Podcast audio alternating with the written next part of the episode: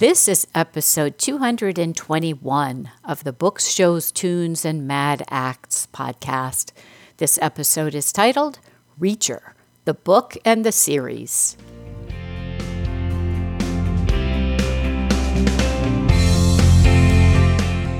Hello, everybody. Welcome to Books, Shows, Tunes, and Mad Acts, the mostly self explanatory show about stuff we like. I'm your host, Jennifer Crittenden. This show is a reboot of Dear Discreet Guide, which ended with 202 episodes at the end of year 2020. So thank you for joining us in the new show. I'm excited to see where this new adventure will take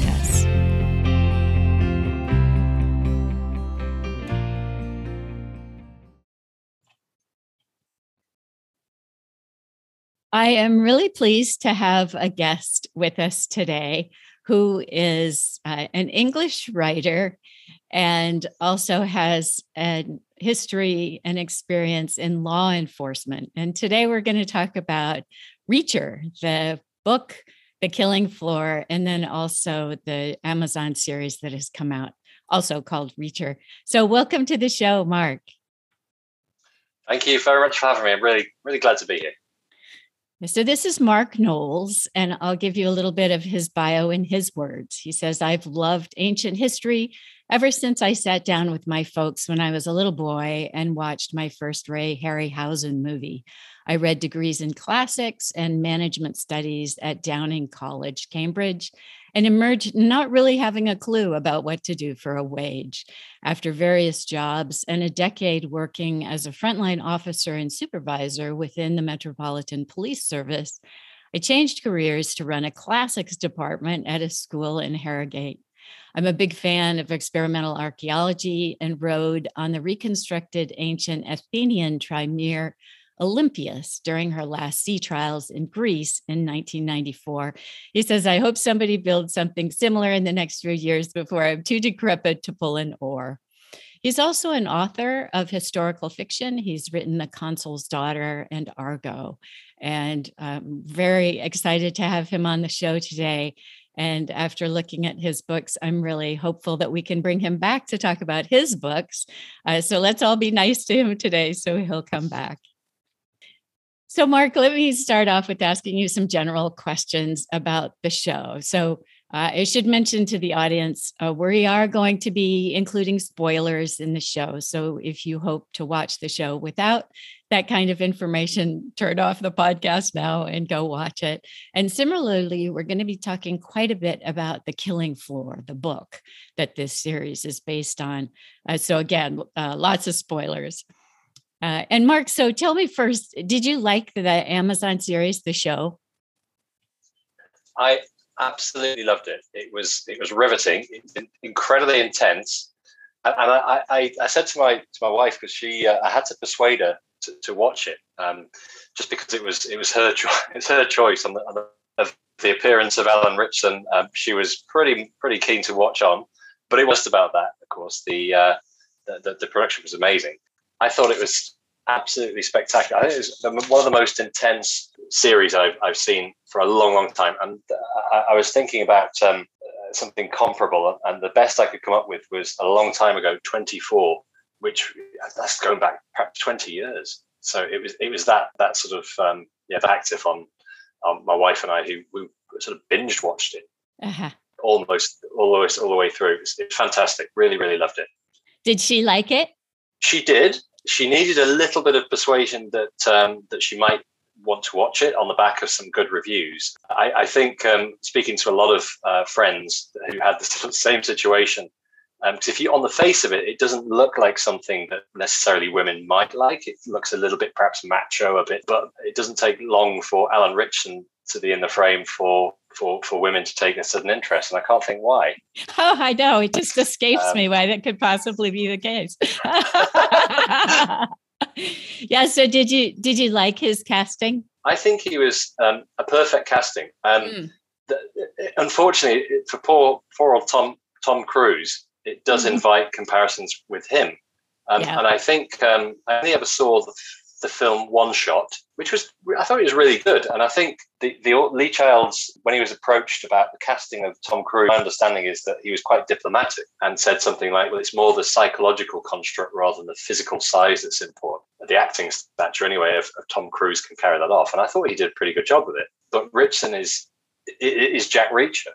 I, I, have to say it helps never having seen him in anything else. And, and I looked um, after that just to see on IMDb the sort of roles he'd taken on. It's, it's quite a varied mix, isn't it? Yeah, I agree. It was it helped me the fact that I didn't have any association with him, whereas you know, I mean, poor Tom Cruise that he's so successful that we've seen him in so many things. But yeah, you already have a, a connection with what you think Tom Cruise is like. Whereas I didn't have that for Alan Ritchson. I think other people have seen him before, but I never had. So, but I, I think we're, we're, on the same page that he, he was a bit of an unknown. Mm-hmm. Yeah, no preconceptions about him at all. And from the very first sort of moment he owned it, and he looks the part. He's about the right sort of age, certainly for Killing Floor. I think he's 36, isn't he? In uh, Reacher in that first book, um, Ritchson's about that age. Oh, is that right? Yeah, yeah. Oh, that's interesting because I I thought Ritchson was younger. That was the only thing that was a little wrong for me was that he seemed a little bit too young. But maybe he just looks young. Poor guy. yeah. he's kept himself in very good shape, I think, and um, looks after himself. So yeah, he's 36, 37, I think. When I, uh, but certainly, certainly, yeah, yeah. So uh, the age is right. The size is, um, I suspect, after some vigorous workout route is about right as well. yeah. um, hair, style, everything. Yeah. So for our audience, in case you don't aren't familiar with the book, so one of the things that's really pivotal, I would say, for the books is the size of Jack Reacher. He is an enormous person. Yeah. I think he's six five and you know big. And so that was one of the complaints about Tom Cruise was he was just too small but yeah, Alan Ritchson definitely has that sort of mountain man impression on screen. yeah, right. It's a, yeah, it, it's very intimidating. Okay, what are the things that you think were correctly or incorrectly transferred to the screen? Uh, good question. So correctly, we mentioned yeah his his, his presence, which is it's difficult to. I guess that's the skill of acting, isn't it? To, to you can you can you can fill the role, but do you actually kind of own the screen? Do you have that presence? And I thought that was something he he um, he's got. It's innate for, for Ritchson, um, and it's not just about the size. I think. I think they, they got absolutely right that he's a man of very few words, wasn't he? And, and well, it took a while for him to actually say anything, maybe five ten minutes. So that tactic of not speaking while he kind of sizes up sizes up the the, the opposition and his predicament was was absolutely spot on. Also, um, when I because obviously we both reread Killing Floor, having been a few years since I first picked it up. I think they their realization of Margrave as a town was perfect. Um, mm-hmm. That that was exactly how I envisaged the town looking. Um, so so brilliant. I, I, don't know where it was filmed, but it was really well set.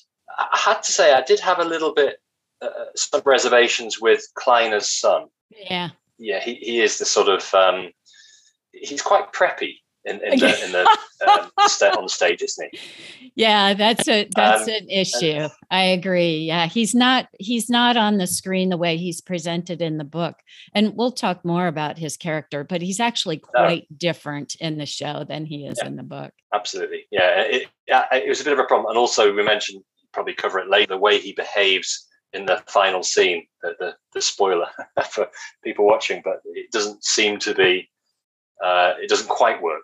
It's funny. I think that scene in the warehouse at the very end, the climax, there's something extremely sort of American cinema, right? It's a cliche, right? That you see okay. this, yeah, especially the guy, yeah, I'm jumping ahead here, but the guy wandering around uh, yelling insults at the top of his voice so that Jack Reacher can track his every move. This is just, you know, it's a cliche in American cinema. I don't know why we do it because it's so dumb. And they don't do that in the book. but yeah, there's it's like when you're watching that scene and it's like, what what are you doing? You're just a moron going around yelling at the top of your lungs so that the person knows exactly where you are all the time. so frustrating, isn't it? it like the, the scene where there is a, an intruder in a house um, and it's, it's often a girl, a woman that's uh, on her own. And instead of just leaving the house and getting the police to come in, she'll stay and have a little explore. no, you wouldn't. Just, just get out. just get out. Yeah. Yeah. Yeah. It's funny. These, like I said, they're like tropes, or I mean, I call them cliches, but yeah, it's, I don't know why they think they have to do that for some reason. But yeah, it is kind of, yeah, it's a little bit insulting. I should give a little back. That, that aside. Yeah, that, exactly. That aside. So I should give a little background here about Lee Child, um, who is also English, as as Mark is. Lee Child um, is his pen name. His real name is James Dover Grant, and he was born in 1954 and went to school in Birmingham.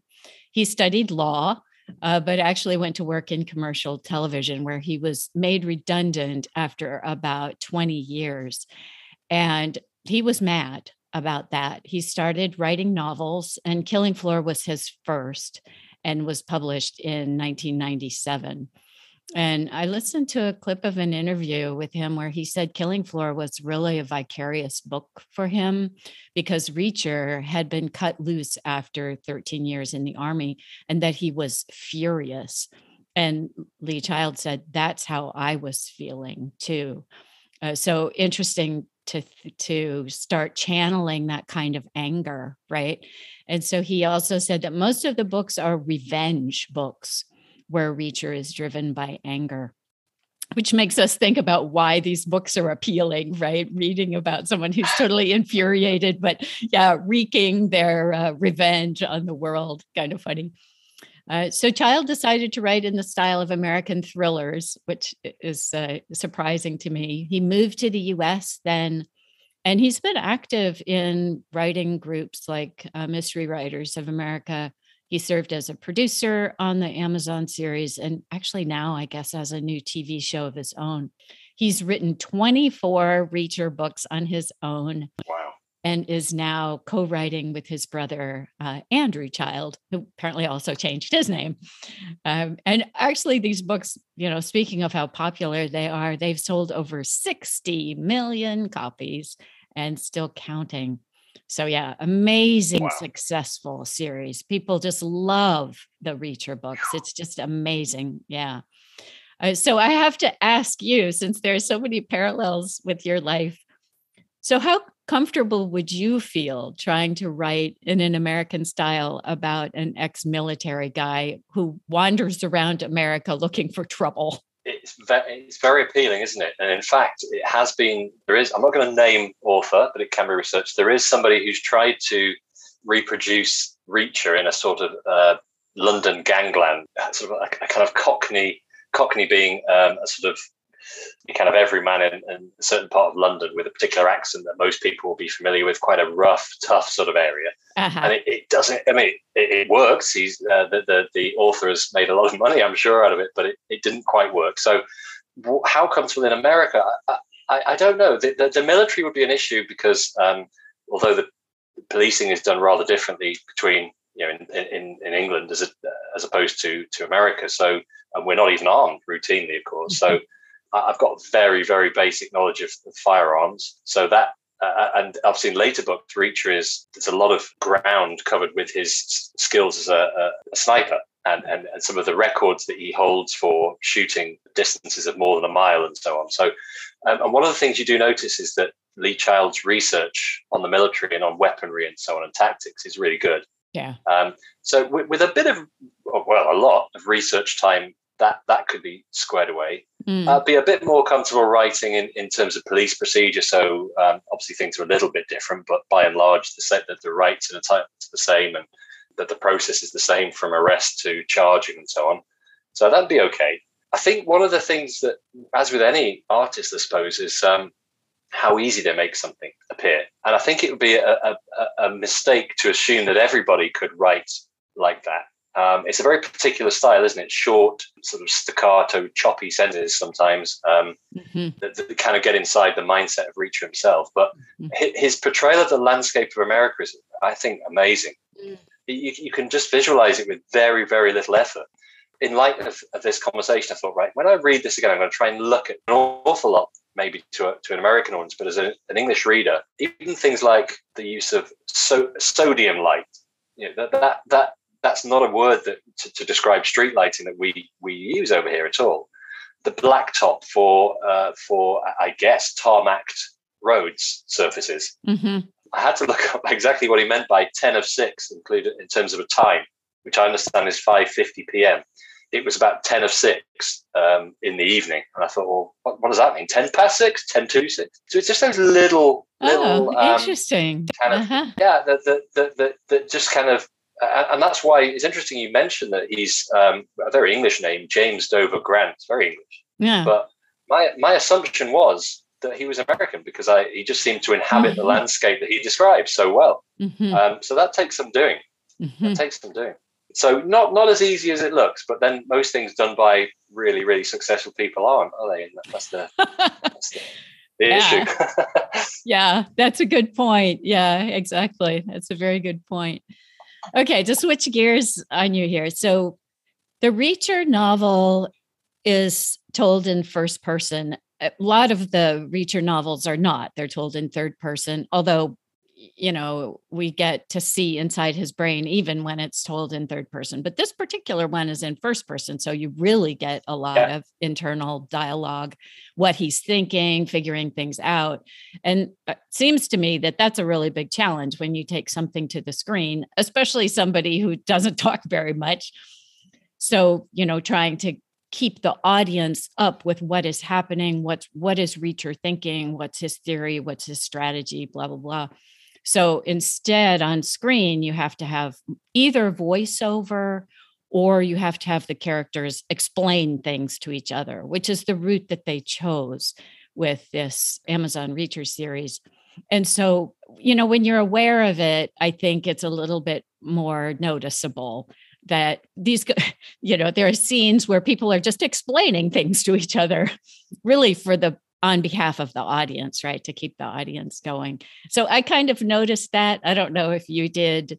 And what do you think? I mean, it's tough, right? Doing a trade off between a voiceover and um, these kind of explanatory dialogues. So, what did you think about that? I don't remember reading the, the, the later books of Reacher, uh, and this is not really a criticism at all because we devour them um, like you know, like biscuits, these these things. But yeah, um, I, I, I think with with Killer, what was the, what was really good about that is that he's he seems a bit more of a rounded character than in, in other books. But He betrays a mm-hmm. bit of mm-hmm. fear in in the book um, when he's inside the cell with the lifers at the prison when he's um, ahead of, I guess, being brought before the uh, before the court. Now, that's not something that would happen in, in, in the UK where you have to go to, to prison for um, for a weekend or whatever. But in the book, he talks quite openly about being fearful, and the questions that he asks of the cleaner that walks past the cell betray again a, a fear, a sort of trepidation, a wonder about what's going on. Mm-hmm. But in the on screen, really get that he is kind of invincible both mentally and physically, and it's just a bit is a bit of a trade off so you're quite right. You don't quite get that sort of full 360 impression of what's going on in his mind in the way that you do in that first person in the book. But obviously, I mean, it, it, it's a minor criticism, I think. Mm-hmm. But then again, if taking into account the, the other books, you don't get quite that same sense of him being afraid of it. Uh, and I suppose maybe he's developed, you could argue he's developing as a character and his experience says that he always comes out on top. So why does he need to be scared of anything? But yeah, in that first book, and, and you're quite right as well, also about um, uh, his fondness for Roscoe. Uh-huh. That's definitely much stronger in the book, isn't it? Aha! Uh-huh. I'm glad you noticed that. Yeah, that was yeah. my impression, but I wasn't sure. Yeah, if if other people would see it that way or not. I, I think it really. Um, I'm glad you kind of brought that to my attention at the outset because it. I thought, yeah, you're absolutely right there. Which is not to say he doesn't like her, of course, or doesn't have any feelings for her in, in the, on screen, but it's just not. And I wouldn't say there's no chemistry there. It's just it's not quite as obvious just how fond he is of her. But of course, if you're in the first person, you can you can see that inside your uh, inside his head when he's at her and feeling that initial thrill that she seems to be reciprocating the feelings and is interested in him as well. But you don't get that on screen at all. A real sense of that excitement about their developing kind of respect, their relationship. Yeah. Yeah, he, there's that that he is a little bit more fearful in the book. He's quite a bit more affectionate toward her than shows on the screen. And then the other thing that I thought uh, happens in the book that you don't see in the show is that he's wrong. you know he's he's he's Oh, quite yes. yeah he's quite wrong about a key assumption that he's making in the book in that he thinks uh, one of the characters is already dead and he's just wrong and he never makes that mistake in the show so yeah there, it Right. is true that his character is a little bit more macho i guess you would say on the show where yeah he's not wrong he's never afraid and yeah he doesn't care that wrong, much about the afraid, woman and doesn't care that much about the woman our great american hero yeah, yeah. All those things ta- taken together, you're, you're quite right. It, it does actually start to make that they're small things perhaps on their own, but they do, uh, in aggregate, make quite a big difference. Actually, come to think of it. It's funny. So one of the reasons I really like the Reacher books is because I think he's so funny. And of course, we see that in these kind of, you know, sardonic short phrases, often quite cynical. Um, he's quite anti-authoritarian, I would say. Um, Yeah. fairly rebellious, and so his his you know his witticisms, his side cracks. i just that's really the reason that I read the Reacher books and that can be much harder on screen. For one he, thing he doesn't talk that much. And so and so you don't get that kind of internal cynical voice that you do in the book. But i actually thought there were some things that they brought in that were quite funnier in the show. Uh, one of them is the thing about peach pie which you'd have to say it was a bit of a miss that lee child didn't talk about georgia peaches you know, Georgia's famous for its peaches. And so in the show, they bring that out that Reacher is on verge of having a piece of peach pie. And then it's kind of a running joke, right? That every time he almost gets to a piece of peach pie, then, you know, something else happens. And so the pie is Yeah. whisked away from him. And then it sets up a, an extremely funny line when he finally does get to eat the peach pie, which actually I'm not going to say because really, if you haven't seen the show, I don't want to ruin that part of it for you. And then the other one that's really funny that they, again, is kind of a, a running joke is he notices that the bad guys are moving a lot of animal feed. And so he starts kind of wondering about that out loud to his companions. And they're like, just shut up. You know, people in Georgia, we have a lot of uh, livestock. They eat a lot of feed. You know, what do you know? Some some city guy about animal feed. And he keeps bringing it up. And then eventually it does turn out that that actually was quite important. right. Yeah, he's right. And so one of the uh, new characters, his uh, friend Frances Neagley, uh, shows up at some point and he's again you know he brings up this thing about animal feed and she's like that's a lot of animal feed. And that's the, he, at that point he shows a lot of uh, character. He's like i've been saying that exactly. The other thing that was really funny to me was that reacher eats all the time in the show. He's he's constantly shoving large quantities of food in his mouth, which you don't get in the book at all. So I don't know about you if you felt like those were, you know, inappropriate additions because they're brand new, they're not in the book at all, or if you enjoyed them as much as I did. I, I no, I, th- I think they, they were quite right to, to to attempt and actually carry off, as you mentioned, the animal feed ones. Uh, yeah, that, that theme, that kind of thread running through the whole thing is, is, is really it's really good. There's, yeah, they there's not um, a complete sort of they're not entirely faithful, are they? From I think in the book when Reacher, I'm not, I can't quite remember if he sees the the crime scene with Morrison, Chief Morrison, who's had the most horrendous kind of treatment, uh, as is his wife, really gruesome and gory. Um, and I think it was um, where he's asked, uh, "You okay?" I mean, seen it, and he just answers, "Yeah, terrific," um, Yeah. and then kind of moves on. And, and that that's very English. It's a very English phrase. It's um, a sarcastic, yeah. Well, of course I'm not. What do you expect? Um, Right. but I, I uh, interesting. I know it's just um, an adjective, but it may well not have sort of. It may. It may. Well, I guess it, with a, perhaps a predominantly American audience, it might not have made quite the same impact. It, but but in other respects, yeah, I think the the, the one liners are really really good. I, am trying to remember if in, in, some of the other books someone makes the comment, you know, you eat a lot of junk food and yet you're pretty ripped and you look like you work out. And of course, he never works out, really. just fights. That's just workout. Yeah, just, uh, uh, yeah, exactly. and I think his excuse is I'm a mesomorph, naturally kind of biologically enormous, and I don't have to do much to achieve it.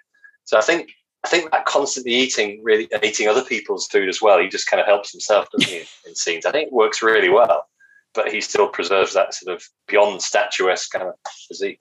So yeah, I think I think by and large, they even if they weren't sort of word for word replacements from book to screen, they did a really good job of that. You know, it never it it never had occurred to me that one of the reasons I like the humor so much in the Reacher books is because it is an English kind of humor.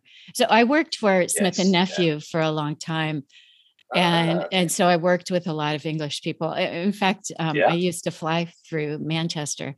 Uh, so yeah, when I saw that, I was like, "Oh, Manchester! I remember Manchester." Yeah, not far from it often at least that was my experience with some english humor was that it was very dry and very dry and, yeah. and clever right you know witticisms right and also very cynical right and particularly um, if you're in a, a, law enforcement or military background it's just the way you kind of cope with what what you see and i think that's mm-hmm. that's conveyed really well in both books and um, and on, on screen as well mm-hmm.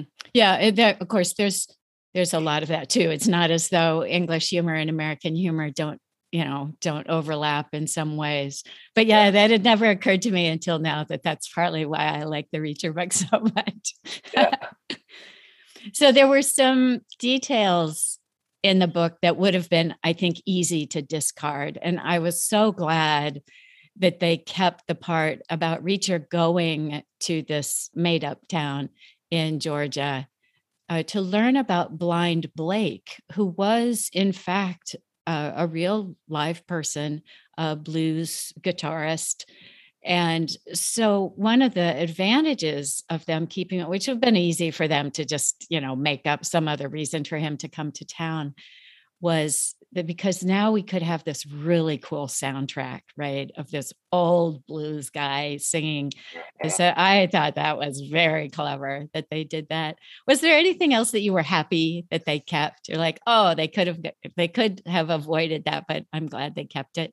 Just just on, uh, on what you when you said there again, it sounds like I'm picking picking kind of holes and criticizing the show, but I really don't mean to. But am I mistaken? But in the in in that in Killing Floor in particular, he's got a, a, there are certain things about him that are kind of supernatural. One of them is his ability to tell the time without looking at a watch. That's not really in Killing Floor in other books, but in this one, he, he says that the best stereo is the one inside one's own head. Um, and he goes through a real repertoire of blues music that isn't picked up in the film as much. You're right; it, it lends itself to the soundtrack and so on, but he seems it's another thing to sort of flesh out his character. He's got a real um, understanding and knowledge and appreciation for music, which you might not necessarily be obviously accessible for someone of his background, maybe because he's moved around so much, he's absorbed it, you could argue. But yeah, the, the, the depth and the knowledge of, of, of, music, particularly blues music, isn't really taken up in the film on screen, I don't think, quite so much. Would you would you agree with that? Yeah, that's a really good point. I hadn't focused on that before, but I was really struck when I was reading Killing Floor that that is often how he passes the time is yes. to sit back and play a song in his head yeah.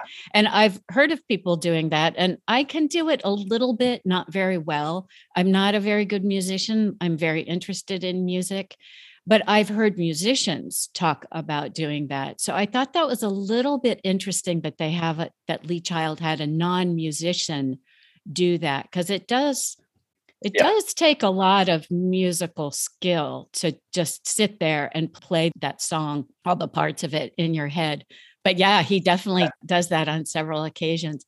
Yeah, that's interesting that you mentioned that. I wasn't going to say anything about it, but it struck me when I read the book. It was like, oh, that's interesting yeah, it really it, it does leap out, which it doesn't help the question, of course, because that was about things that they've included. Um, oh. I, think, I think just taken, yeah. So sorry to return to your actual yeah. question. I think as a, as a, as a, I think as a whole, if you there, but you can sort of bits and pieces throughout the throughout the book are um, either knowledge or kind of adapted um, almost out of recognition. But I think it's one of the strengths of the uh, of the of the show that uh, the, the narrative arc is pretty much the same, and most of the major the protagonists are exactly the same, and they appear that they look they've cast them really well. The kind of the, the characters we've mentioned already, Kliner's son, accepting him, but generally everybody else that that is in the in the book appears largely in character from, from sort of beginning to end. I think, and I think that was a real so just just their kind of faithfulness to the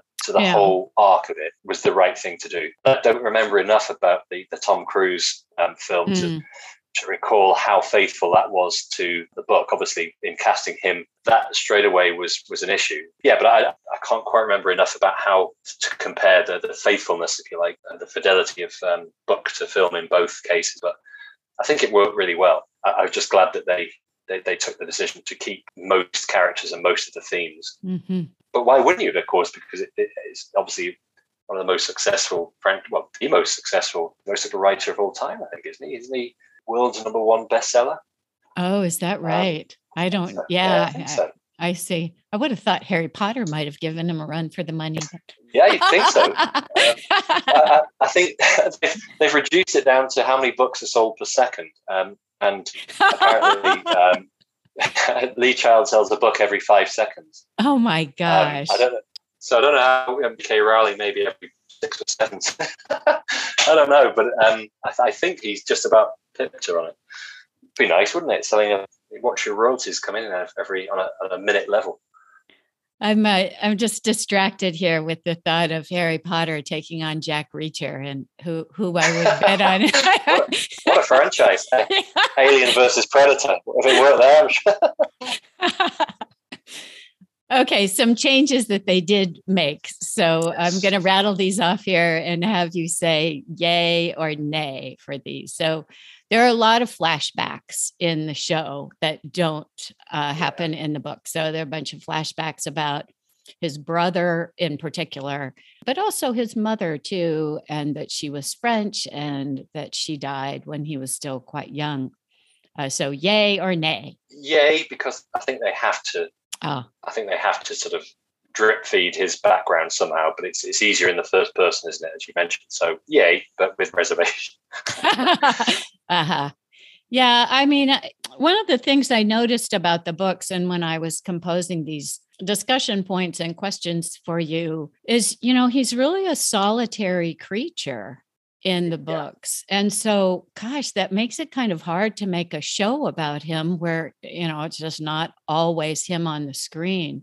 And so they did quite a bit in the show to bring in some other characters, his brother, especially. Yeah but also yeah. the next one, the uh, his sort of old army buddy, Frances Neagley. So she's introduced here on screen, but and she does exist in the Reacher books, but she doesn't come in until later. Um, and you know, she's a cool character, right? Mm-hmm. Yeah, really cool. Yeah, really cool. You know, smart, also very athletic. She just is a nice presence on the screen. And then she's very instrumental in that climax, in that shootout at the warehouse. So, you know, I was thinking, as you said, it did add to the show to be able to bring in these extra characters. So, how did you feel about bringing her in earlier? Yay or nay? Yay, definitely. Um, you're quite right. She and she's a real ass, isn't she? You wouldn't mess with uh, no somebody does mess mess with somebody in her presence, and it doesn't go down well. Um, but she what, what's interesting is that she's almost a bit of a there's obviously some kind of tension there uh, she's almost in addition to her superpowers a bit of a love rival to Roscoe it's it's tempting to suggest there's a bit of history there or, or maybe requited love perhaps on from her part which um, I can't remember enough with her appearances in other books but obviously she's not in Killing Floor at all but Mm. Um, she works quite well as that sort of that kind of counter that other interest in Reacher. They obviously they go back a long way professionally, but there's clearly something else just beneath the surface there as well. I thought that was that was pretty well done actually. Mm-hmm. Yeah, that's a good point. I mean, she she's the only one who knows his history Yes. And so her reaction when he tells her that his brother has been killed, she knows that this is a really big deal. And she says to him, You're going to start yeah. killing a lot of people now, aren't you? Mm-hmm. so, yeah. yeah. yeah. So she's the only one who really understands uh, how serious that is for him. Yeah. So that's an interesting point he definitely loves her. Uh, well, I mean, there's a yeah. lot of love between them. I thought of yes. it more uh, less romantic love and more like buddy love. Okay. But yeah, that definitely there's she brings in a lot of emotional impact because of that. She does, yeah. There's that one scene which you kind of alluded to where yeah, totally not in the book, right? Who knows? I don't know. Yeah, where she comes to the defense of a pole dancer in a strip club because uh, some guy is sort of manhandling this girl, and she freaks out and uh, puts him back in his place. There were these kind of woke elements in the show which Americans are now quite sensitive to. I don't know if the English sensibilities are yeah, quite as. Yeah, we are. Oh, okay. Yeah, quite right. Yeah, far your antenna goes up the way ours does. But so people were kind of complaining about that. That she, yeah, there's this strong woman kind of, you know, yeah. One reviewer said as though it's not 2022 or whatever.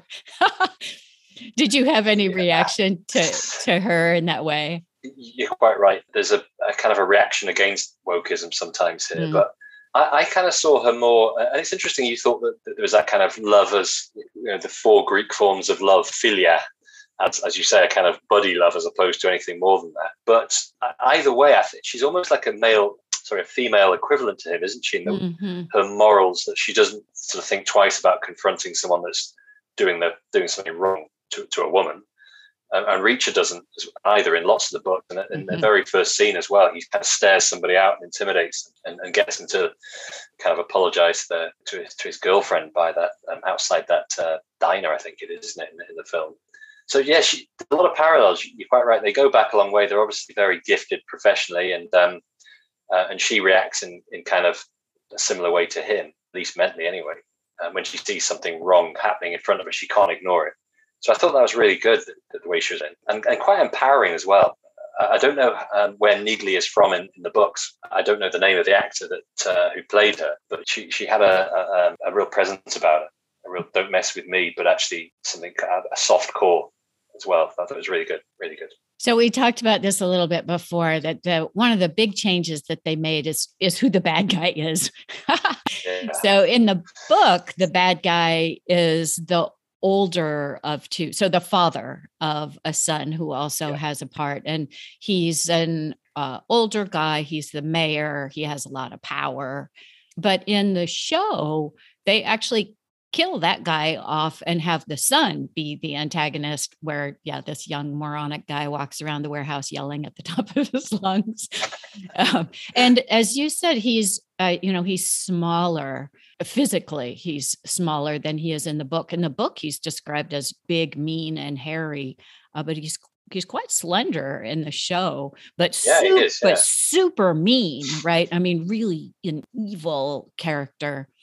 So yeah what did you think about yeah switching all those roles around with the father and the son? That as I, I, did mention I th- that was the one sort of weakness really. Mm. in the book uh, kleiner the father is a, a slim shaven headed. I think he's described as looking quite mean and capable, but with a, an interesting smile. He's got canted teeth and, and kind of fang like teeth. But having him in that less obviously physically imposing mode in the book makes him somehow more intimidating because he's obviously a man that wields huge power, but you wouldn't know it necessarily in terms of his physique. Yeah, the, the son was, I, I was, I think given the script, the guy did a pretty. I don't know who it was that played it, but did a pretty good job with it. And I think he definitely got across the the, the psychopathic kind of mindset uh, because I think actually the uh, this Kleiner's son in the book is uh, you know, he has done some time in a, in a in a secure institution. I think hasn't he because of his um, volatile temper. And I think the casting of the son was perhaps a bit a bit preppy, but um, I think nevertheless they did portray as you as you said uh, a really nasty really nasty sort of um, sociopathic kind of streak underneath it, which so he did as well as he could, I think, but uh, it, it just didn't quite convince me, as you said. Son killing dad, I don't, I don't know, I didn't yeah. quite buy it. You just, yeah, you just put your uh, finger on it for me. That thing about killing your dad, Yeah, that yeah, that was that was going off in a different sure. direction. Yeah. yeah, yeah, yeah. Yeah. That I wasn't so sure about that. I like the son character in the show because he yeah, he's so preppy's good, but evil, right? Appropriate evil. Whereas yeah. in the book, I yeah. think he's just sort of big and dumb and and mean but yeah, that killing your father, that just having studied the classics, a, that has yeah, that has a lot of connotations. yeah, you, you, need that that there's an entire new kind of story to, to explore, isn't it? And you can't just just to do that on a screen and expect us to kind of go, oh, okay. Yeah, yeah no. sure. That happens every day. yeah. yeah, didn't work. That's that's a very good point. Uh, so another character that they did mess with a little bit was Roscoe. So Roscoe is a, a female policeman, and she's the love interest in both the book and the show. And it was funny actually when I started counting up things that they changed for her they weren't very consistent. Like it, yeah, they just seemed a little bit all over the place. So she's dark haired in the book, she's blonde in the show. And so you'd think, okay, here we go again. American cinema has to make the love interest blonde. But actually, there were some things that she did in the show that showed actually a little bit more, you know, female empowerment than yeah. than in the book. It was this funny mix, right? I, so I think there's they made some decisions, sort of traditional decisions, like making her blonde, but then also kind of having some wokeism too. So it was this a very bizarre combination of things. She shows up more in the show you know she does she's involved more than in the book he's really he does a lot of things on his own in the book and then she gets fired in the show which doesn't uh, happen in the book um, and there's a very weird scene where he has attempted to protect her from some bad guys and she just flips out and like starts yelling at him about yeah you don't have to take care of me and don't protect me so yeah there was this kind of funny combination of things. So, how did you feel about her? The changes they made to her? I, I, I again, I, I feel like I should have been more equipped by learning names of the, um, the, the actors. I thought she was really. I've not seen her in anything, which probably helps. That you yeah, same here. Mm-hmm. Really good, really. And I think the fact that she was anyone stood next to uh, Alan Ritchson looks fairly small, but I, I get the impression she was kind of quite slender in, in real, real life, but I, I, can't get a picture on it nearly. But I think having that kind of size differential was kind of on their mind when they were casting her because uh, first appearance, blonde, quite slim, fairly kind of small, but her attitude and her kind of abilities and so on enhance her uh, well beyond the kind of the, the, limits of her stature. So I thought that was she, she, was really good. Yeah, you were right. They did push that kind of empowerment thing a bit, um, and she kind of turns on him. Uh, I know it's been uh, I guess if you see that your house has been broken into and you know, by people that have come in uh, hazmat kit to, to kind of kill you, then you're within your rights to, to kind of behave a little bit out of the ordinary. But true. Um, they, they cast it as, as, as, but it's interesting. His reaction was kind of, um, I, I like this. He, he sort of, I like, he liked the kind of feist in her, I think. Mm. Um, so they kind of got away with it a little bit on that front. Mm-hmm. I was I was running because you, as you said that the, the detective Roscoe in the book is uh, is a, is, is dark haired, but also um, Hubble's wife is dark haired, and they're both kind of slim. They're both pretty. And I just wonder if it was maybe just to set up a bit of a kind of a contrast between maybe uh, maybe I'm pushing that a bit too far, but that, that was it that they thought, well, she's such a good actor, um, let's just keep her as she is, or did they deliberately look for somebody who's um, blonde, as you said, to perhaps uh, make that more obvious kind of, I suppose, general appeal? But but by and large, I think she was a really good, um, and, and and because she was so good, it was it was right to give her a bit more, a longer reign to to kind of do as she wanted because, um, yeah, she was she was an excellent character. So yeah, definitely a yeah on that one for me. Mm-hmm. Yeah, it's interesting you say that about her size because I was going to say that about Frances.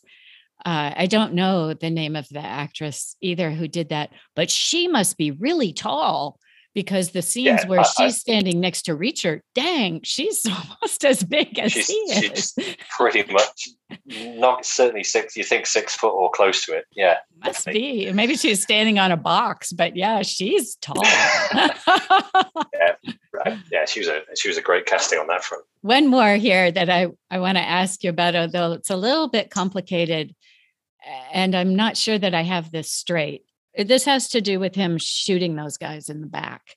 So there's a yeah. scene in there where he uh, shoots two bad guys in the back.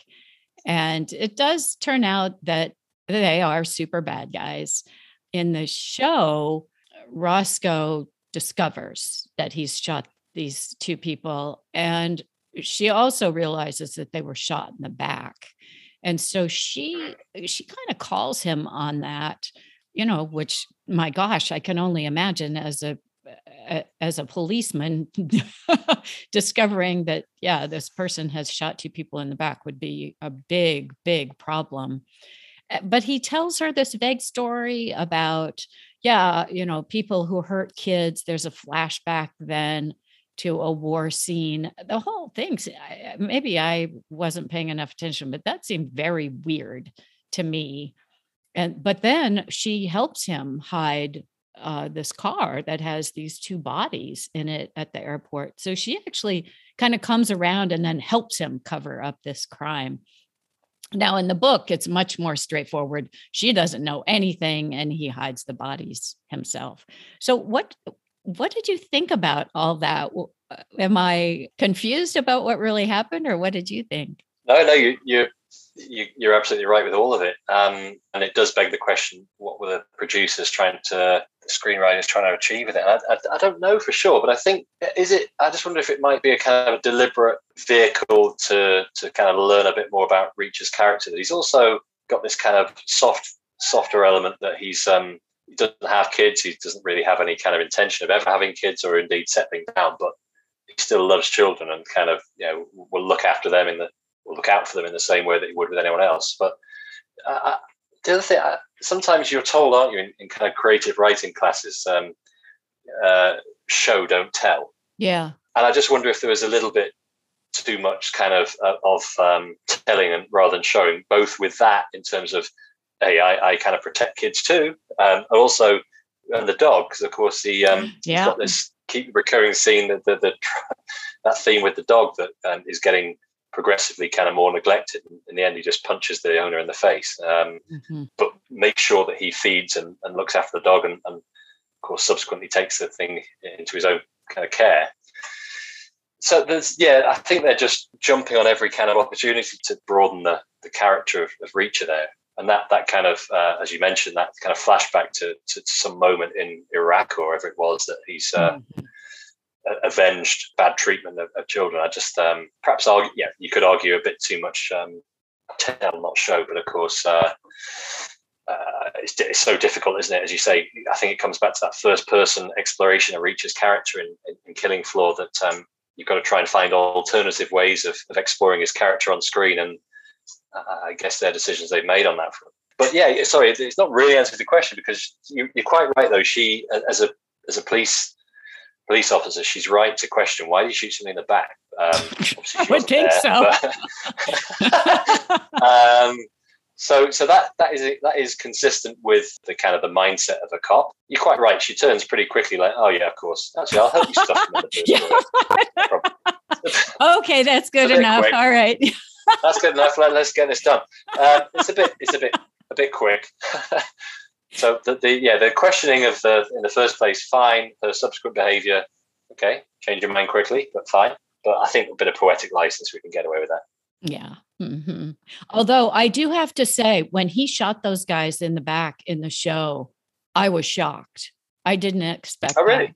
Yeah. I, Interesting. Yeah. How, how I, did you think he would he'd go about dealing with them? Well, I didn't think that just because they had tailed him that they deserved to be killed but you know maybe i missed something i didn't see that they had done anything particularly wrong except tail him up to that point now it becomes clear in the next few minutes that they had killed somebody uh, themselves yeah um but yeah i maybe i just missed something because I, I didn't realize that they had done anything wrong other than tail him. And I thought, wow, that's that's pretty vengeful. Tail me, you get shot in the yeah. back. well, there is that, uh, and that's a really good point because there, there is um there is a scene which isn't in the book where he confronts the um the prison warder who's in on this uh, whole kind of Kleiner operation, mm-hmm. um, and the mm-hmm. prison officer traps him, doesn't he? Uh, lures him to the back of some pub somewhere, and, yeah. and these South American guys get out. Uh, does that happen before? In which case, he's kind of got a bit of a license to to treat the rest of them in the same way. I, am not sure it does. Um, in the absence of that, then I think you're, you're absolutely right. That, um, but it, it, kind of comes back to the idea that he's um, in the in the on screen. His judgment is never wrong, even if it's almost like the pre-crime unit, isn't it? Yes. He knows that they're up to something wrong, even if they're not actually at that point doing anything wrong. Um, yeah. Mm-hmm.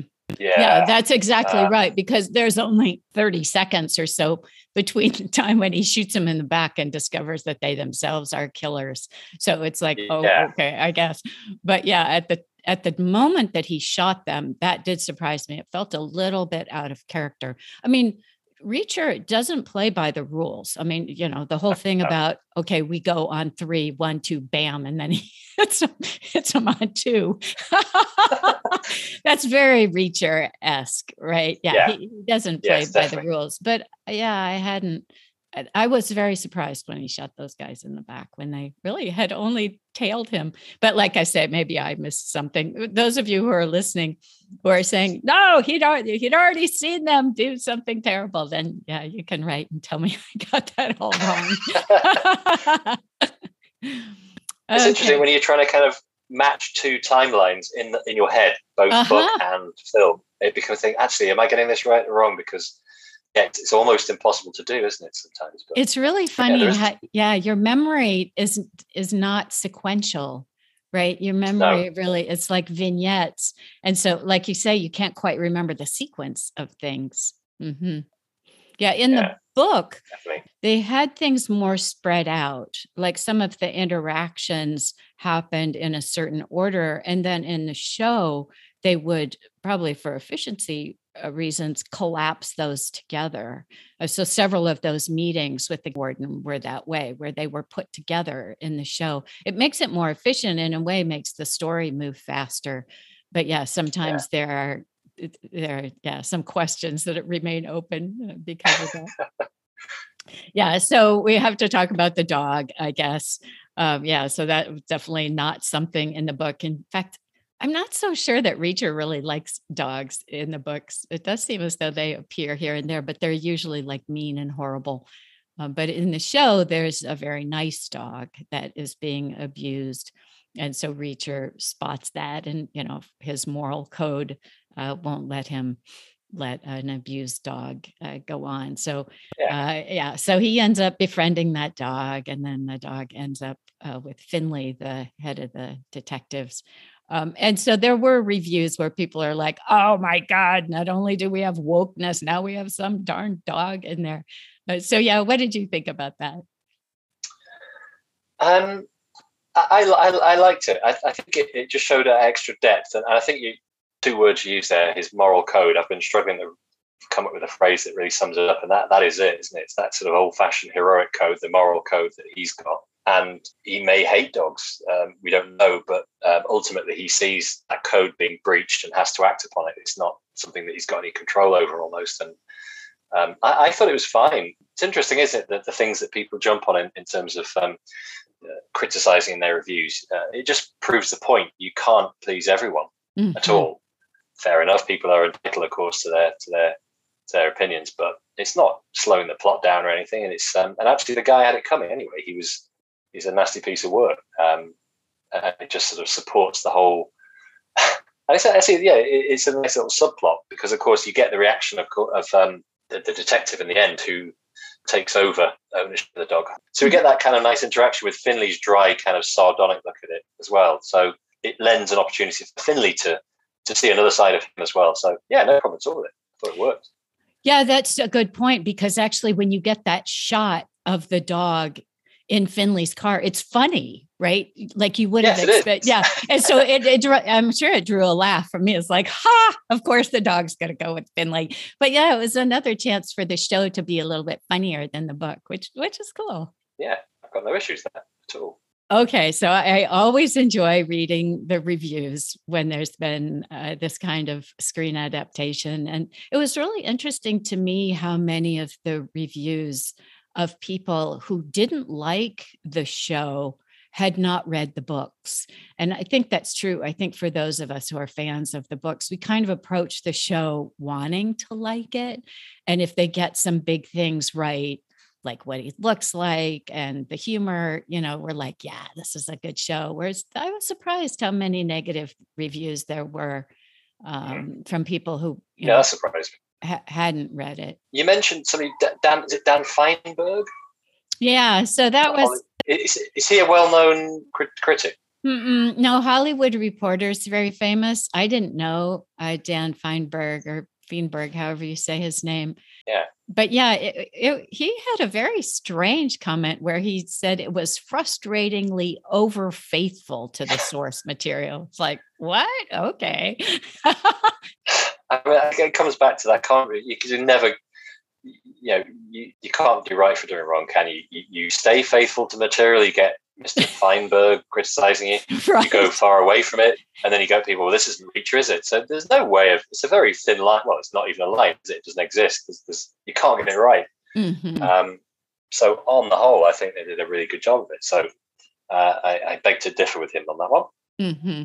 Yeah, and then you know I'd mentioned that some of the reviewers complained about the wokeness in it. We talked about that, and then a couple of the critics uh, just the lay critics, just uh, viewers, complained about Reacher being unrealistic.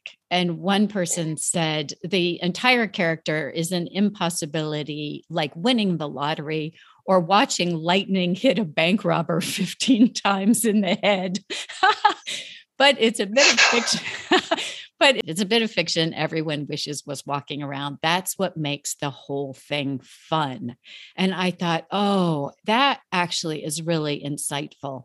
Right. I mean, we Reacher readers. We know nobody's out there doing this, crossing America and and wreaking vengeance on the bad things happening in our country but it's still really fun to read right and and we really enjoy the books. So yeah did you have any reaction to his review? Yeah i think you're right. He, he comes around to the to make the right point. Um, the entire character is an impossibility uh, as you said but then that's the as you say that's exactly the appeal but it's not so he's not a superhero in the you know he doesn't disappear he doesn't fly and, you know, he's he's very believable but there are certain supernatural elements aren't there that um, mentioned before that he can tell the time without having uh, any sight of a clock. It's in his head, and he can play almost like a CD player in his in his head as well with music, and, and obviously mm-hmm. he's like supernaturally strong. And the fact that he can sort of somehow manage to exist off the grid and feed and clothe himself, and with nothing but a toothbrush and a bit of money. Yeah, I mean, it, it's physically very, very difficult to imagine, but we all want to imagine something like that, don't we? Yeah. Um, mm-hmm. Um, I, I, don't know what the tagline. I, I, can't remember. It was part of the blurb when Reacher first came out, where it was something that was kind of added. But um, some, somebody at some point said, I suspect his uh, publishers, Reacher, um, every man wants to be him, every woman wants to be with him. Oh, um, uh-huh. I thought that was quite a nice way of summing it up as well. It doesn't even refer to his supernatural kind of um, presence, but it, it, just it appeals at every level. Really. Yeah, I agree with that comment to a degree, but um, you're right. We need a bit of escapism, don't we? Especially at the mm-hmm. moment. Mm-hmm. Yeah.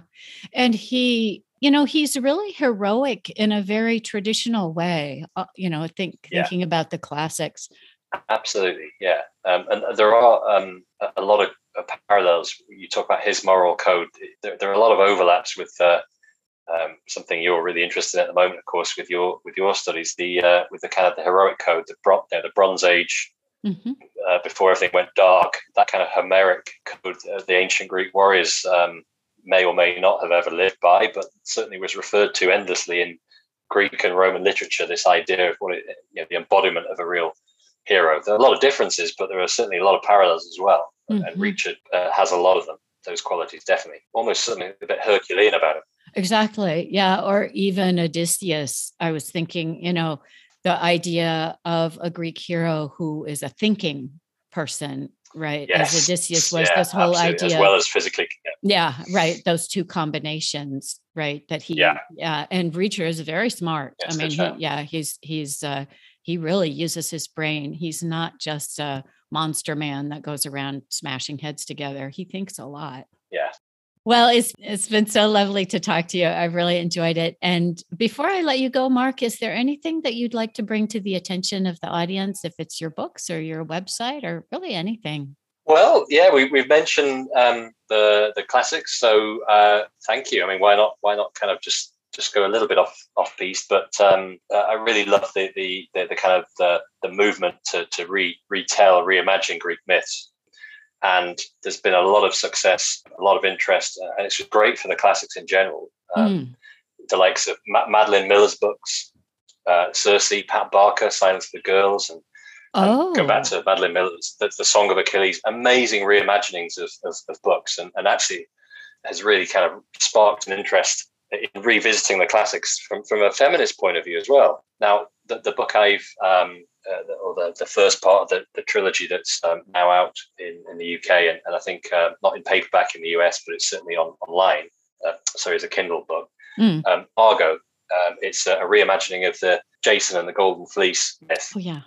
Um, now, now way back when in '94, I, I, rode on a, uh, a reconstructed ancient uh, warship, um, an Athenian tri- trireme, which was kind of central to that it was this democratic kind of symbol in Athens. It was a means by which they enforced their, their power over the Mediterranean and so on, and won various wars, uh, not least against Persia. But so the, the Golden Fleece is uh, a myth which predates the Trojan War. We've mentioned Odysseus; it predates him by a generation. So I just really wanted, um, ever since I was a boy, to to kind of revisit it, but try and do it in a more kind of realistic way by what would the voyage have been like if it mm. let's hmm. assume it happened mm-hmm.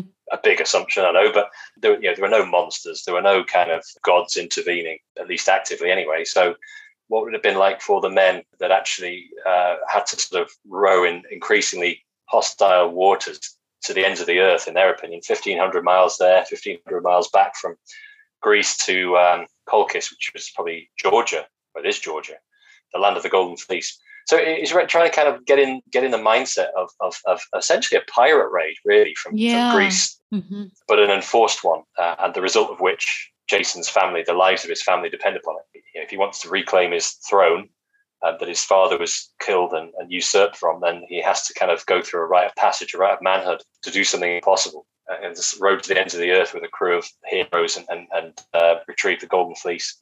So yeah, I really enjoyed it. The first part, the book one, is out already, um, and the next two will follow uh, August and, and, next year. Oh, okay. Yeah, well, I'd, I'd love to have you come back to talk about that. I did, you know, I was just reading about Pat Barker because I was thinking about doing some podcasts about uh, really good war books, and of course, her mm. her trilogy, yeah, is uh, about PTSD. Fantastic just fantastic. She's just a fantastic writer. And so I noticed that she had these books, The Silence of the Girls. I didn't know what those were. But anyway, all of that. Yeah, I'd love to have you come back on the show and and uh, talk some more about that. I'd love to be. Thank you very much indeed. Good. Well, thank you very much. I really appreciate it. Thank you very much for having me. It's been a real pleasure. Enjoyed it every minute of it.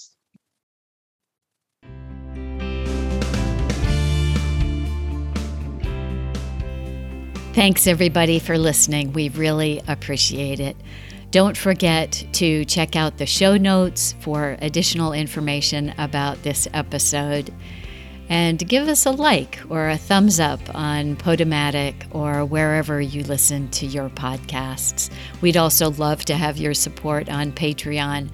And get in touch. We'd love to hear from you through the internet or Twitter or whatever means works for you. And finally, thanks to Caffeine Creek for the theme music.